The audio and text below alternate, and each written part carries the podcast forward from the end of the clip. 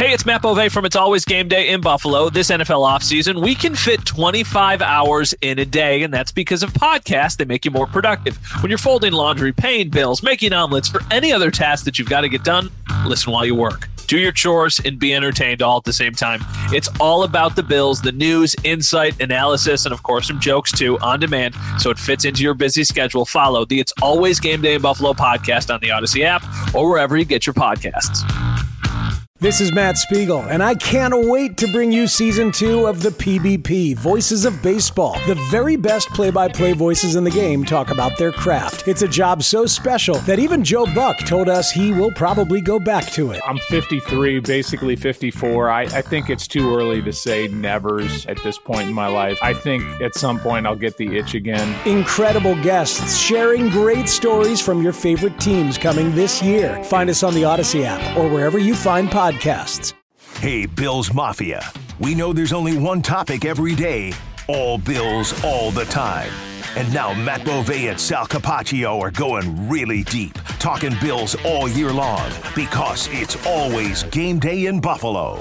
Oh boy, we have no shortage of things to talk about today. Hello everybody, welcome to another episode of It's Always Game Day in Buffalo. We are now a week away from the NFL draft, but before we get to draft talk, and don't worry, we will.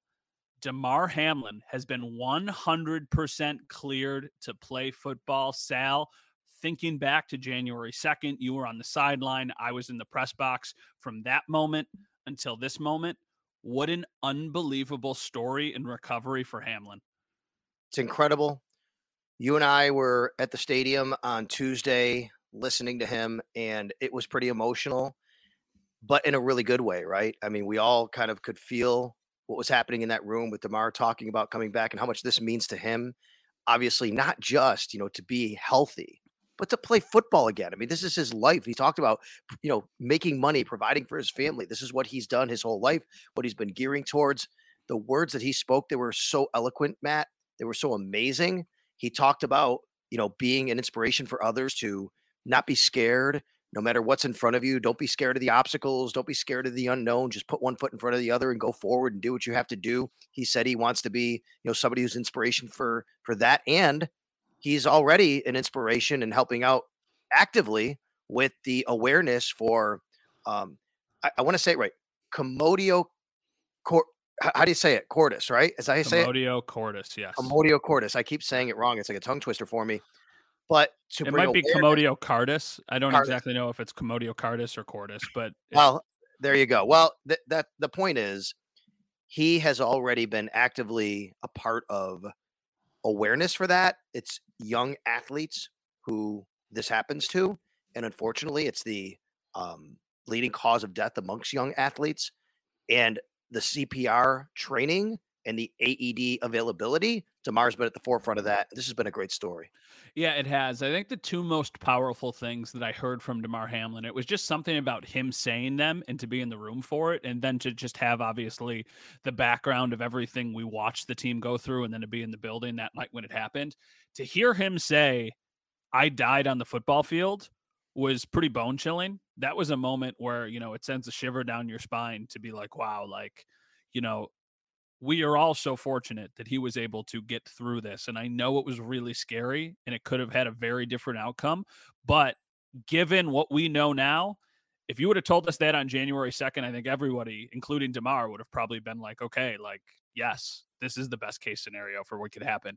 And the second one was him saying there will probably be people out there who think I'm coming back too soon, who think that I should have never come back.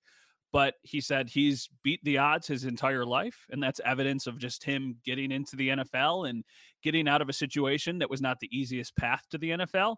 And he says he likes his odds. And I think when you go through something like this, and now it's just, I don't even know the words to use. It's just remarkable. It's incredible to see how this has played out. And I'm just so happy that, he can now focus on football again, because that for him has been his whole life. Yeah, and I think, everything you touched on there brings you also to the role that all the people had in helping him get to this point. He talked about all the medical personnel and the people by his side and the support of his family. One thing that really kind of resonated with me was when he talked about how he was asked what he's learned through this. And he said, he learned that I guess the best way for me to kind of paraphrase is his moral compass is in the right spot, and that he's been a good person who's treated people well. And he brings that to the credit to his parents. And he says he knows that because of the outpouring of support he had from people that were willing to help him in his time of need, that he knows that, you know, he's living his life the right way. And he wants to go forward, continuing to live his life the right way, because he wants to pay back and be a part of, you know, all these people that supported him in so many ways. And then you have the organization, Matt. I mean, let's think about this. The Bills, they could have also walked away from this and said, look, we're just not going to have, you know, this situation on us to say, we're going to play this kid. What we're going to do is we're going to trust the medical. We're going to trust the doctors. We're going to trust the people that, you know, Damar Hamlin is seeing. And that's what they've done. And Brandon Bean said, when we spoke to him before we heard from Damar, he said he's medically cleared. He's seen his last doctor, his last specialist, I should say. Everything's full go, basically, and he's a part of the football team. And we know he was out there working out as part of the team's offseason workout. So I also want to give a lot of credit to the organization for sticking by him and being in this position to allow him to play football again. And that's got to have a lot of discussions, I'm sure, that went into that, and these two parties being on the same page the whole way through. The Buffalo Bills are not a perfect organization, and they have not handled everything perfectly or even great. There are times when we need to be critical of the team. There are times when we should praise the team. And I know both of us are from here, and we do this podcast and we cover the team, and we've probably both at some point been called homers or not critical enough.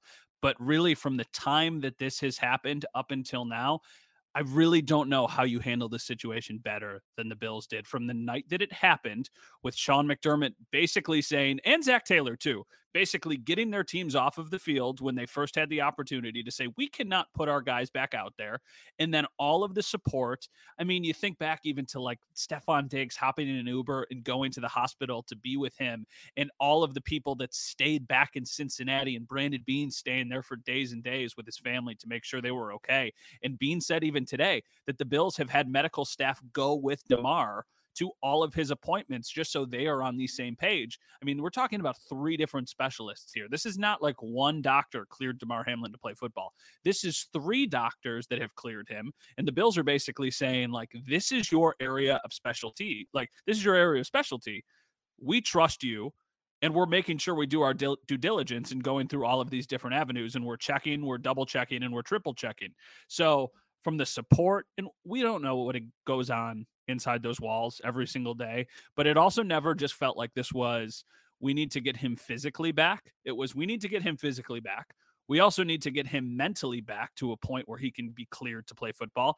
And we need his teammates and family and friends to be in a good enough mental position that they can, you know, get through this, because that was kind of the thing that nobody ever talked about. It's the thing that nobody ever talks about with a lot of stuff, is the mental health aspect to it. And I give Sean McDermott so much credit for that first press conference we had after Damar. Remember the day we did the Zoom calls with the doctors and the surgeons from the University of Cincinnati Medical Center. And then later that afternoon, we talked to Sean, we talked to Josh. I believe those two came out together, and Sean started talking about mental health. That was a big moment for me and for, I think, a lot of people to see that in the spotlight of given what was going on. Yeah, agreed. And as a lot of people know, I'm married to a mental health counselor, so I think that resonates here at home. You are too. I know that's right. Your wife as well. We both are. So I think in our households, you know, that's something that's very important to us. And my son, what are you doing? My son is going to crash the party here for a second because he's happy for Damar. Come here. Hi, Max. He wants to say hi to Max. He's going to crash the party here. Hi, Max. Damar as well. Matt says hi. You can't hear him. Hi. There nice baseball shirt, buddy. He loves your baseball shirt. There you go. Max is very happy for Damar as well. And, you know, he was at the game when Nyheim Hines returned the kickoff. And I remember the emotion that was pouring down on the sidelines that game, and the crying that was going on the sidelines, and to come to this point to be, it's a joyous occasion, right? It's interesting. You said about how the doctors cleared him. Not only that, Damar said they encouraged him to actually do this, which was amazing to me as well. It wasn't like they were like, hey, Damar, if you really want to do this, go ahead. We're not going to stop you. It was, oh, we think you could definitely do this and you probably should if you want to. Yeah, and he said that going back to the mental health, he said the doctors encouraged it from that standpoint because they're like, listen, if you don't do this, you're probably always going to be thinking about if you should have done it or if you could have done it. And now if you just go out and do it, we think you're okay enough that you're able to go and pursue that. So you give them credit for kind of steering him in the direction of going back to football, if that's ultimately what he wanted. And listen, these are doctors. These are very smart people. They would have not told him that if that's not what he ultimately wanted to hear at the end of the day. He said that he kind of knew he wanted to get back out there after he was able to watch football again. I believe it was the Saturday before the Bills played a game. He said he was sitting there watching games. He was watching the safeties play, and he was like, I miss this. I can do this, and this is what I've always wanted, so I'm going to get back out there. And I would think that, you know, you have a second chance at life. I remember that quote from the doctor that says, you know, you won the game of life. I would almost think that that would make you pour your heart and soul even into this more than you were because you realize how fortunate you are to be in the position that you are. Last thing for me on Damar specifically, let's talk about his transition to the football field. This is a team that he was starting at safety for most of the year because obviously Micah Hyde was out. Jordan Poyer was banged up. We know that. There was a lot of transition going on last year. We didn't know where we'd be at that position. Suddenly, I mean, look what they have here now. You have a healthy and cleared Micah Hyde, a healthy and cleared Damar Hamlin, a healthy and ready to go re-sign Jordan Poyer, a Taylor Rapp who comes over in the prime of his career. They signed Zane Anderson, but just those four guys I just mentioned suddenly. And by the way, Christian Benford maybe could play the spot if they need him to. Matt, suddenly, like, this looks like a position that, even though there were a lot of question marks, it's been so consistent. We know that. One of the best safety positions in the league over the last 5 years. Really, though, at the end of last year, tons of questions. I'm not having any questions about this anymore. This group is really good now again. I've always believed in trial by fire because I don't think really we're ever ready for anything. That's been a question I've been asked a lot about becoming a father. They're like, are you ready to be a dad? No, I'm not, but I'm learning as I go. Right. Was I ready to be married? Nope. Wasn't. Was learning as I go. I think at some point you kind of have to think that way. So you can go both ends here.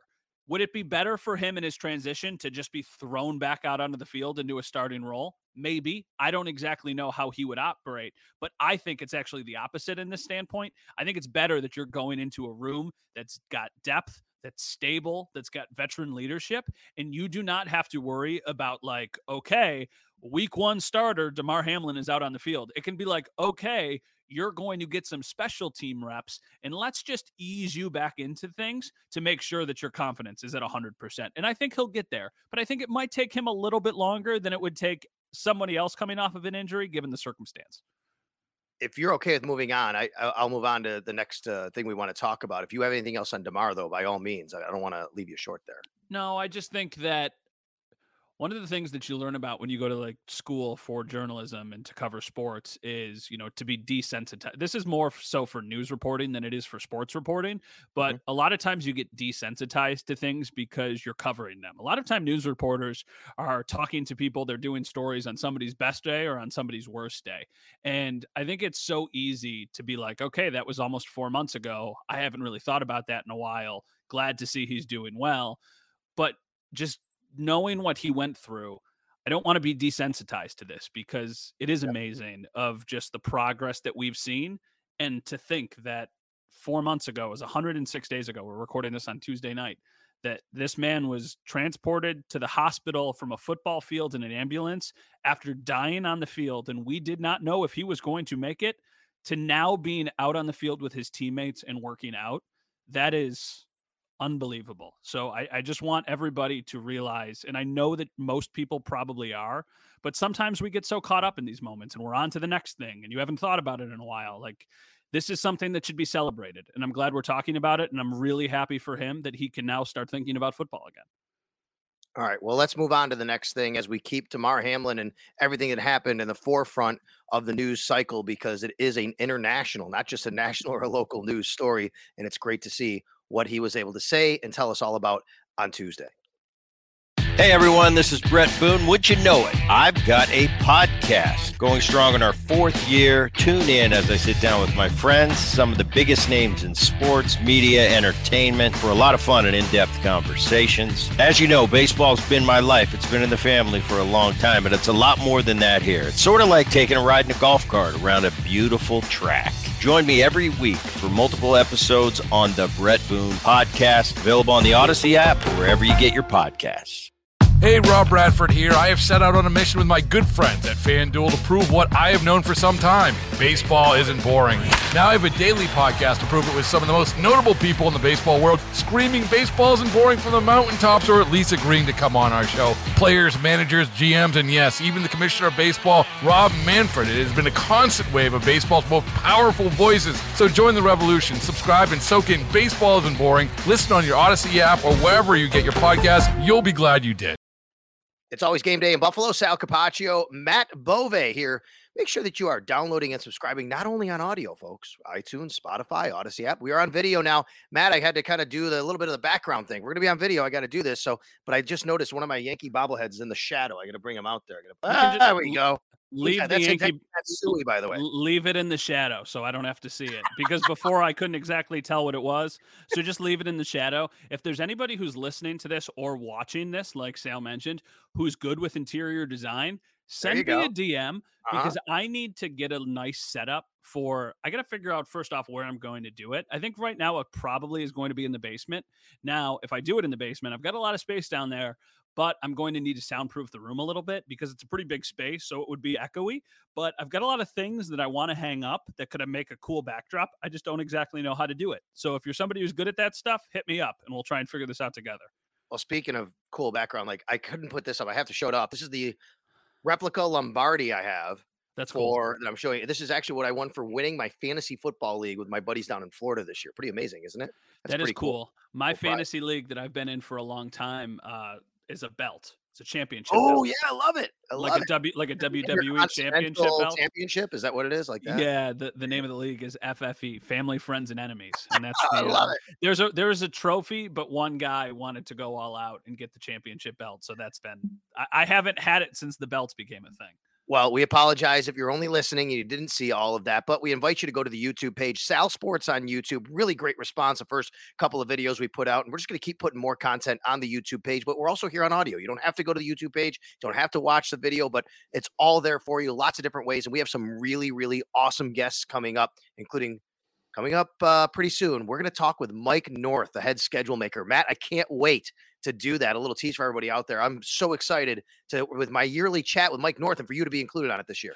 Yeah, I'm excited because I remember listening to it. I've listened to it the last 2 years. So now to actually be part of the call, a little bit nervous. Because I've never met Mike. So a little bit intimidated, quite frankly, about somebody who's in charge of that much. All right. Well, Mike North is going to tell us a little bit about the schedule, and we know the Bills have a London game this year. We know they have a very, very tough road schedule this year. That includes heading to the Kansas City Chiefs this year, heading to the Cincinnati Bengals, headed to the Philadelphia Eagles. Hey, did Micah Hyde slip up, or is that common knowledge today? Did you catch that about after when you asked him about playing overseas, and he said the bye week after? Does that always happen? Because I don't know. I didn't mean to cut you off there. I don't think he slipped up. He doesn't know. It's basically, I think, because it used to be you get the bye afterwards. A lot of people think that's the case now. What happens now is you get the choice of having a bye afterwards. But we could talk with Mike when we talk with him in our podcast. So maybe the Bills have already said we're going to do that, but I'm not really sure. I think it really might depend on, they might be walking through that. The Bills may choose to take a bye. But actually, I went through it last year, Matt. I think out of like the 8 teams that played international games, only 2 took a bye, or out of the 6, one of them did. But it wasn't many. Like New Orleans did, I think. But I don't think he slipped up. I think he's just assuming there's going to be a bye, to be quite honest. Because I think that's pretty relevant and pertinent information, because so many people who I've spoken with are trying to make that trip. So if there is a bye week after the fact, maybe you're not worried about getting home for a next game, or you're not thinking about traveling to another game. You could be like, instead of maybe saying you have to go up the week of the game, you could go up a day or two before the game, and then you could make your trip the week after the game, or something along those lines. I just think that it was interesting information. And when he said it, the mind started turning a little bit, thinking like, ooh, if they're off the next week, sounds like I'm off the next week. Sounds like you're already prepped to talk to Mike North. So we'll do that. And we'll have that episode for everybody as well. In the meantime, we also heard from Bills GM Brandon Bean, head coach Sean McDermott. We heard from Von Miller, Josh Allen, and, as you just said, Micah Hyde. Let's talk about Brandon Bean and some of the things he said. Most notably to me, talking about the draft specifically. This is our one chance to talk to him before the draft. He recognizes with only 6 picks, it's going to be a little tough maybe to justify paring down and moving up, and especially considering what he said, and I thought this was the big lead of the day, it's not great. That's his quote, those three words, when asked. And I asked him, how many first round grades you have this year? Because you generally have, what, 20 to 25, maybe on a high end 25 in one year. He said, well, he won't get into specifics right now, but it's not great. But he also didn't rule out trading up if maybe you got that one guy that does still have a first round grade and you're at like 20, and you're like, we got to get this guy or else we got nobody left. But he also said, if I was a betting man, I was in Vegas, maybe more would bet on moving down to pick up extra picks. So after he said that, then the Damar Hamlin news came up. So I kind of felt out of place to ask the question. It just didn't feel like the right timing, but I feel like it could go either way, because when he implied that there aren't a ton of first round grades, or at least the Bills don't have a ton of first round grades, I think most people would assume, okay, then they're likely to trade down. But you could make the counterpoint, or are they more likely to trade up to secure one of those fewer players that does have a first round grade? And I think you could kind of go either way with that. So at the end of the day, I'll take even though everyone kind of is throwing smoke around during the draft time, like during these weeks leading up to the draft, I'll take him for his word. I bet they don't have as many first round grades as they normally have, but it's so subjective anyway. Like, even if they don't have 25 players with first round grades, my guess is there will be somebody on the board at 27 who they have a first round grade on. It's just a matter of if it's worth taking that position or if they like the player enough, and we'll see what happens.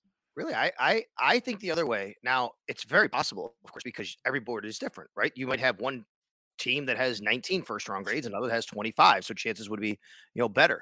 For him to say that, to me, tells me they're going to go pretty quickly. Now, there could be one or two that still remain because teams just don't value them as high.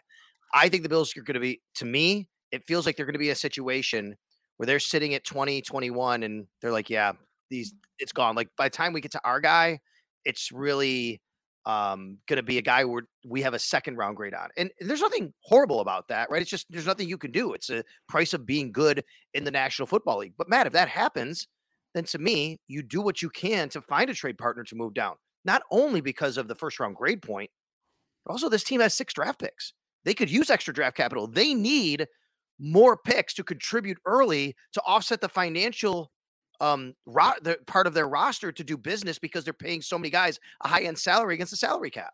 True, but they also need high-impact players who can help them right now because they're still in the window, and it seems like they're still going to get a compensatory pick next year of a third-round pick. So you okay with them trading up?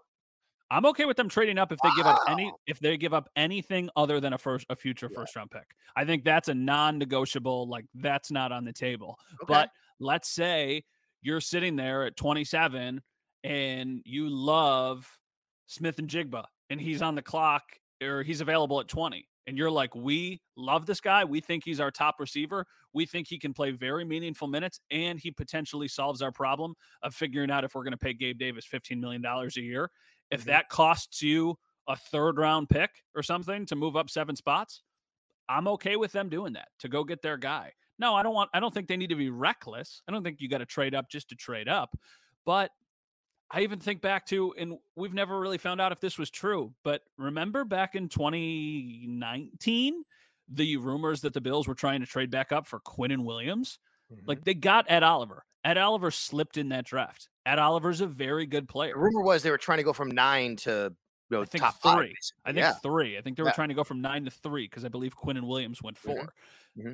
I mean, would anybody really be scoffing at that right now if they would have given up, I don't know, what's it cost to get from 9 to 4? A 1 and a 2?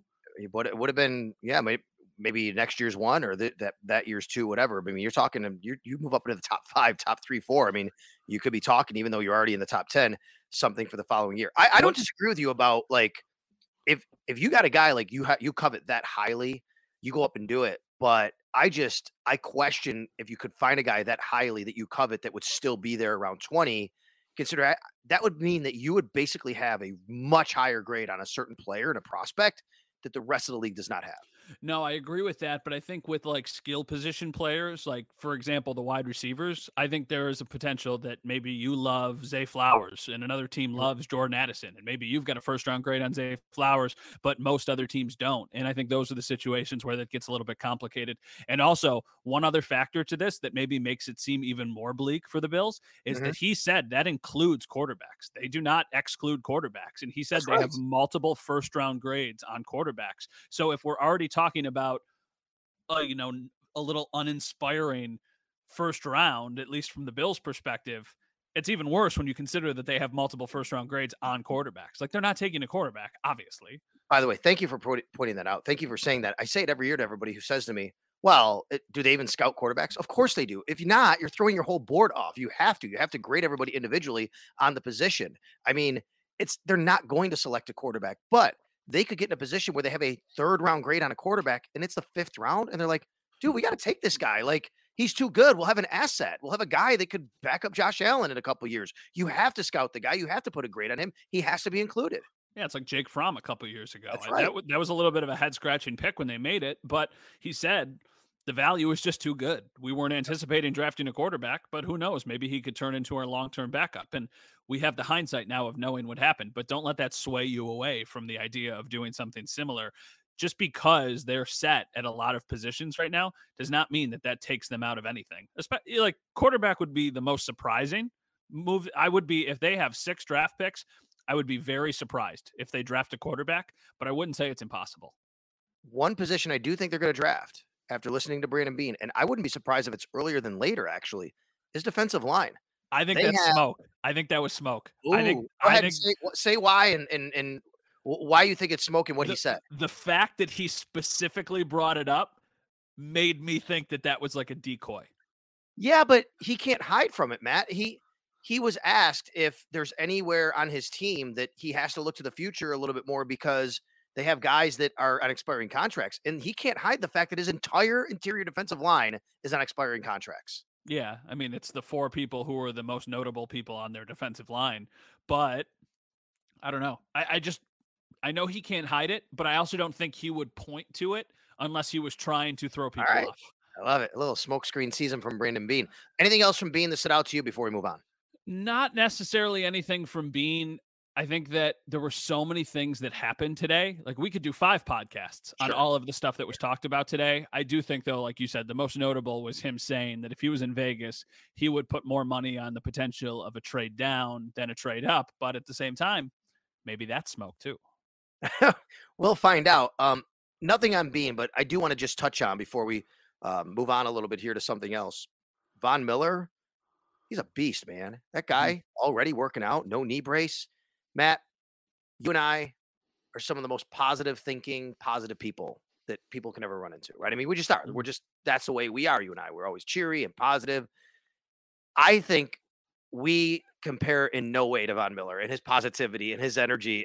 This guy is amazing. He's gone through the depths of tearing his ACL, pro football player twice, and it's like, yeah, it's always sunny in the facility here. Everything's great. Listen, no matter what happens to this dude, he will always turn it into a benefit and not a hindrance. He will always turn it into an opportunity and not a cost. Yeah, I commend people like that because I'm a pretty positive dude, but I'm nowhere close to that. So give him all of the credit in the world for that. And I do think it's relevant that, listen, we're at the stage right now. These are voluntary workouts.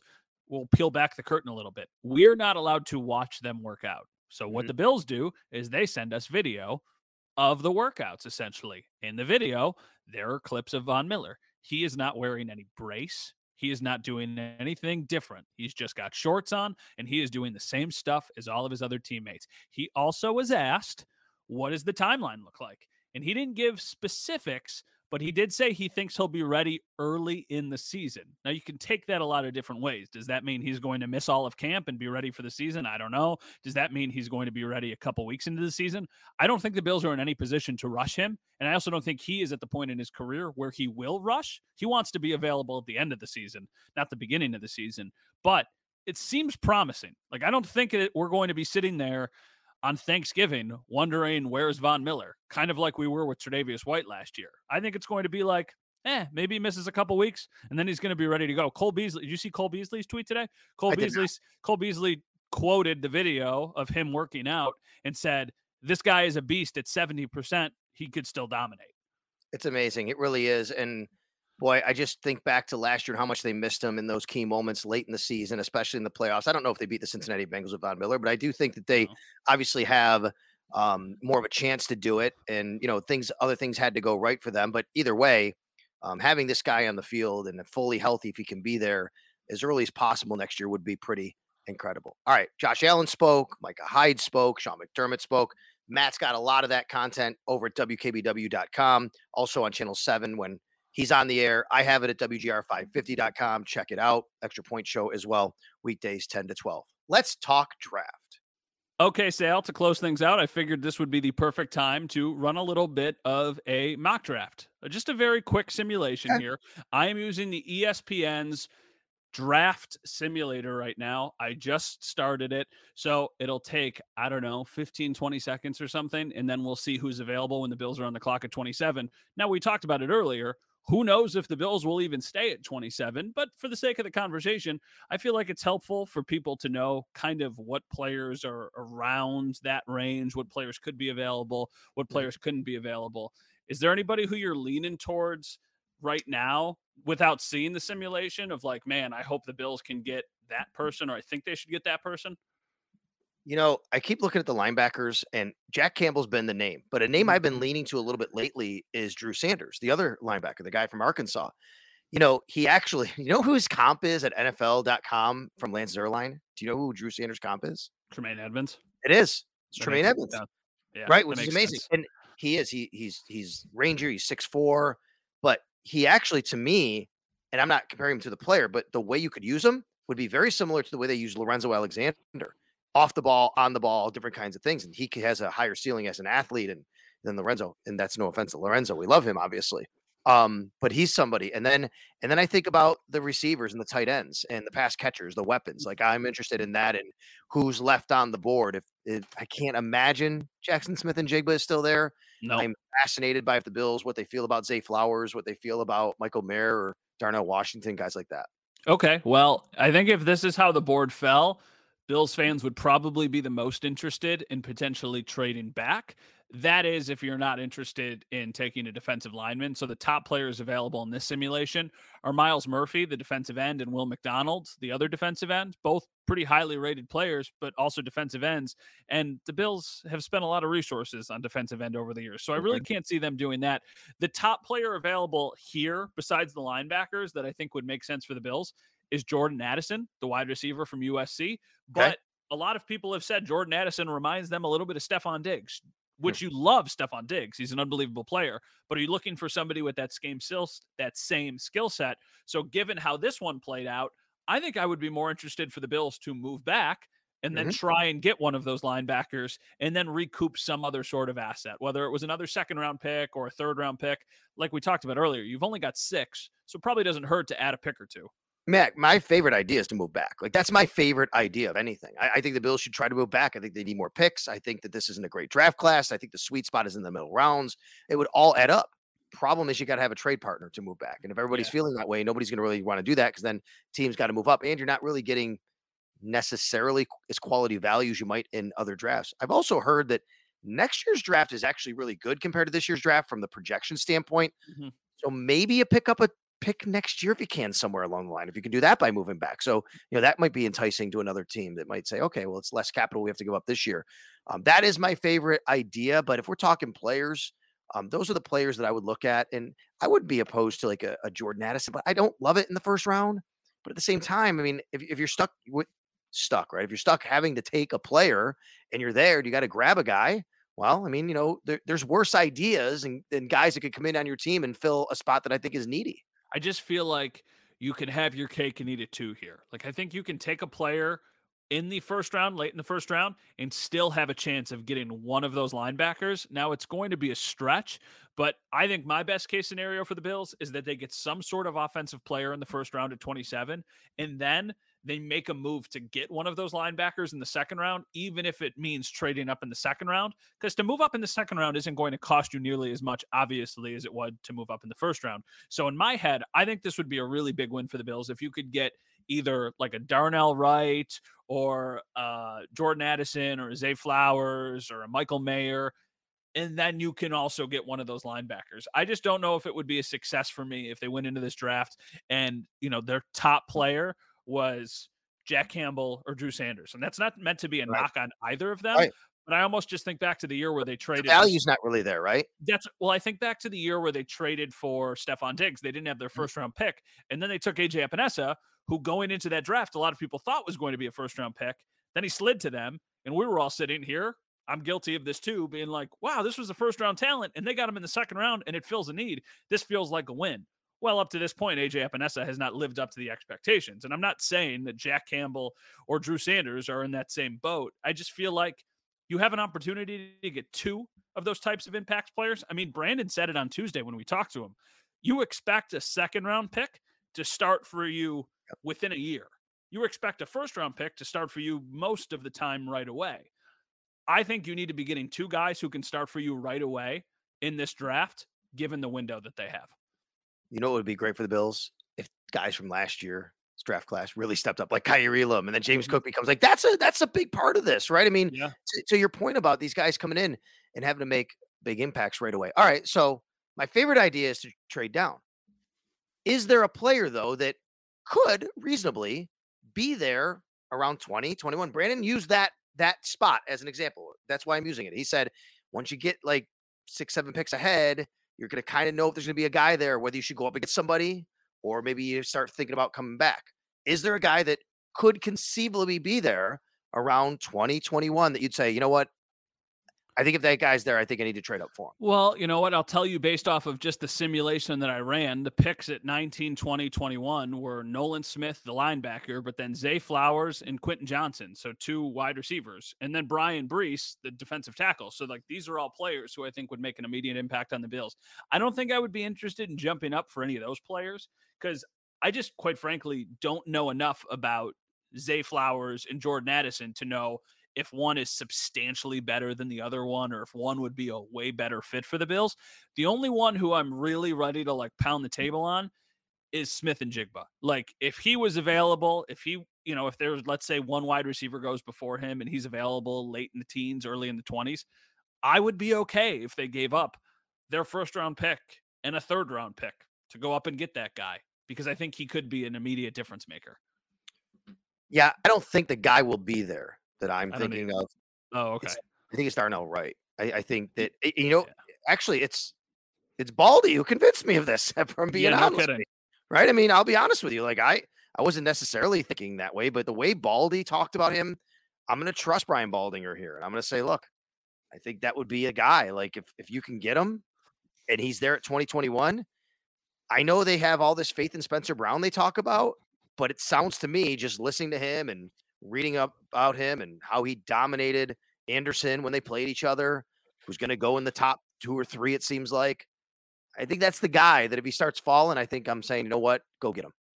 Yeah, I don't disagree with that. I think Brian Baldinger knows a thing or two about, you know, playing at the line. So I will trust his read on that. And I do think that that would be a very valuable addition for the Bills if he was going to start to slip in the first round. It just, let's see in this projection where he went, it was probably super early because I didn't even notice it. Just did one myself as I was on the line with you here, as we were talking out and you were talking. And he went, where is he? Actually, he went 18 and mine. He went 18 to the Lions. Okay. Well, he on mine, let's see. I got Johnson, Porter, right? Oh, there he is. 17 to the Steelers here. So that seems to be about the sweet spot. I think that hoping for him to get to 20 is probably a little bit too ambitious. I don't know if 20 is too ambitious, but 27 is too ambitious. That's for sure, yeah. But I think even 20 or 21 might be if you want to even think about, you know, trading up in that scenario. It is funny. There's still all the Bijan Robinson talk out there, right? I mean, we've seen it. I've seen 3 mocks in like the last 3 days that have had Bijan Robinson to the Bills. Where there's smoke, there's fire. I don't think that all of these people doing these mocks are putting him there because they've seen other mocks with him there. But it's interesting to me. It's interesting to me that for the last several years, there have been running backs that are highly touted prospects continuously connected to the Bills. And a lot of people have said it would be a perfect fit. I won't, I won't flip the table if that's what they do, but I will be a bit skeptical if that's the decision they make. But, only time will tell. Here's the thing that becomes interesting, though. We already were talking about how many first-round grades Brandon says that they have. And if they don't have a lot, and Bijan Robinson is one of your first-round grades, and he's the only one, I think I would be okay if they did that instead of traded back. Let's say they have. This is a good point. 18 players with first-round grades. Yep. Like, let's say they have 18 players with first-round grades, and Bijan Robinson is one of those players. And you're sitting there at 27. You're trying to move back, but you don't have a deal you love. Then you go, hey, screw it. We're going to take the one guy who's got a first-round grade on the board, and we're going to be set at running back for the next 5 years. Okay, two things. Number one, I'm glad you brought this up, because if I disagreed with you, I'd be a hypocrite, because the draft's about value for me. I always say that. It's about value. You're not taking a quarterback if he's there at that spot. But, it's a great player for his position, and the draft is about value. And I always say, I don't think the value is necessarily there to draft a running back in the first round. But when you're talking to a guy you have that highly graded, if he's there and he's the only one, then you do it. The other part of that is I always am afraid that when I say, I don't really think you should take Bijan Robinson at 27. I just don't think running back, it's the Bills, it's a quarterback centric offense. You can get running backs later. That does not mean I hate Bijan Robinson. I love him as a prospect. He's actually probably my favorite player this entire draft because he's so dynamic, and I want to see what he's going to evolve into in the NFL. So I don't ever want to come across as that. So I'm okay with that. If he was there and I knew the Bills board and it was looking there, I was looking at it, and Bijan Robinson is rated 18, 19, and the next highest player is rated 25, I think I'm probably doing it. I just think at the end of the day, even though it's not great asset management to use a first round pick on a running back, and history has told us that, it's also a very short term impactful position. And for the window the Bills are in, if they draft Bijan Robinson will get more touches for this team than any wide receiver they could draft and any tight end they can draft. That's just the reality of it. And if you're still trying to win a Super Bowl this year, which you're going to be trying to win a Super Bowl, obviously, every year when you're in this window with Josh Allen, but as you're still very much in this window, find guys who can make an impact immediately. Because last year, quite frankly, they didn't get enough of an impact from any of their rookies. All right, so let's wrap this up here. And if you have anything else on the draft you want to do, but I have one question for you that's a little bit off topic before we head on out of here. No, you can hit me with the off topic question. I think you know exactly where I'm going. We are recording this right now on a Tuesday night, the opening night of the Lightning Maple Leafs series. Yes. The final score, as I talk to you right now, it just ended. 7-3. Yeah. Tampa has defeated Toronto. Your reaction, Mr. Bove? Okay. So a lot, I love hockey. We talk about hockey on the podcast pretty frequently. Yeah. I think Toronto is the better team. I really, really do. Now, they just got laughed out of their own building by the Lightning. There is something to be said about Tampa Bay knowing how to play playoff hockey and Toronto not being able to play that style of game. I think there's validity to that. And what I'm going to say is this keeps tying back to the point for me of really missing an opportunity for the Sabres, because I think you need to learn how to play that game. And I think even if you would have went and got dominated by Boston, it would have been a very valuable learning experience for a young group that is trying to become one of those upper echelon teams. So that kind of stinks for the Sabres, but whatever. Brighter days are ahead. Number two, even though Toronto got laughed out of their own building, I will not write them off because I truly believe they are the more talented team right now. I know Tampa's had a ton of success, and Toronto could only hope to be what Tampa has been these last several years with the Stanley Cups, but it's one game. If they go down 0-2 and they lose that game 7-3, then I think everybody, because they're already going to be losing their minds after this game. Yeah. Then they need to start figuring out there needs to be if they lose this series, especially if they get blown out in this series, there might need to be a seismic shift with the Toronto Maple Leafs roster. And I don't know how that happens, but you can't keep doing the same thing over and over again and keep losing in the first round over and over again. Matthews and Nylander both going into the last year of their deal next year. So you're right. I mean, there's could be something, but look, I'm here for it. I want to see the meltdown. I want to see what it looks like if Toronto doesn't get out of this round. I do not want the Lightning to win the cup. I do want them to win this series. They are more talented Toronto, but not in goal.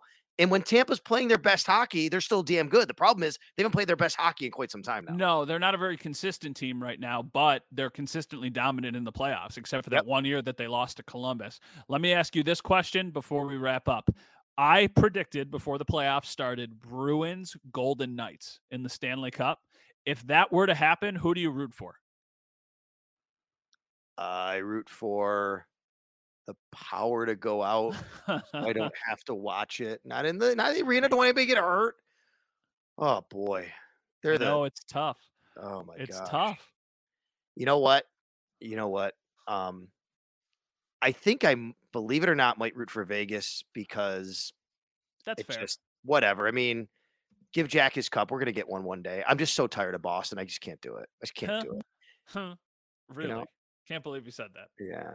I do like Bergeron. I don't like, obviously do not like Marchand. Here's my take on the Bruins. I like Pasternak. And Lena Solmark. I'd be okay with Lena Solmark winning it, but it's just Boston, man. It's just Boston. Here's my take on the Bruins. If you took that exact team and put them in any other city with any other jersey on, they would be a very likable group. Yeah. Like because they play in Boston. Like people, obviously, Linus Ullmark, Pasternak, Bergeron, Foligno. There's so many likable McAvoy. Like there's a lot of likable guys on that team. But here in Buffalo, people despise the Bruins, rightfully so. Totally get it. But as an actual team, besides Marchand, like there's really not a lot of guys that people hate. It's just that it's the Bruins. And then you've got on that other team, the guy that a lot of people here hate. So I might change my mind if it got to it. Like I could see myself watching that series and going, no, I'm not rooting for Jack. I just can't do it. I'll root for Boston. I could do that. Let everybody think on that one as we say goodbye to you here. But thank you for listening to another episode of It's Always Game Day in Buffalo. Yeah, can we thank Lucas here, our producers. He's done an amazing job. We had a lot going on tonight. A lot. Thank you, Lucas. Yeah, we had a long night, a long day down at the stadium podcast. Lucas actually, he produces, the Bison's games over on the Bet 1520 as well as part of Odyssey. And we put Lucas to work today. So we just want to thank him. He did a lot of work for us today. We want to thank him. He did a great job. Shout out Lucas. Shout out Sal. And I'm Matt. Thanks everybody for listening to It's Always Game Day in Buffalo. The next time you hear from us, it will be the week of the NFL draft. We'll talk to you then.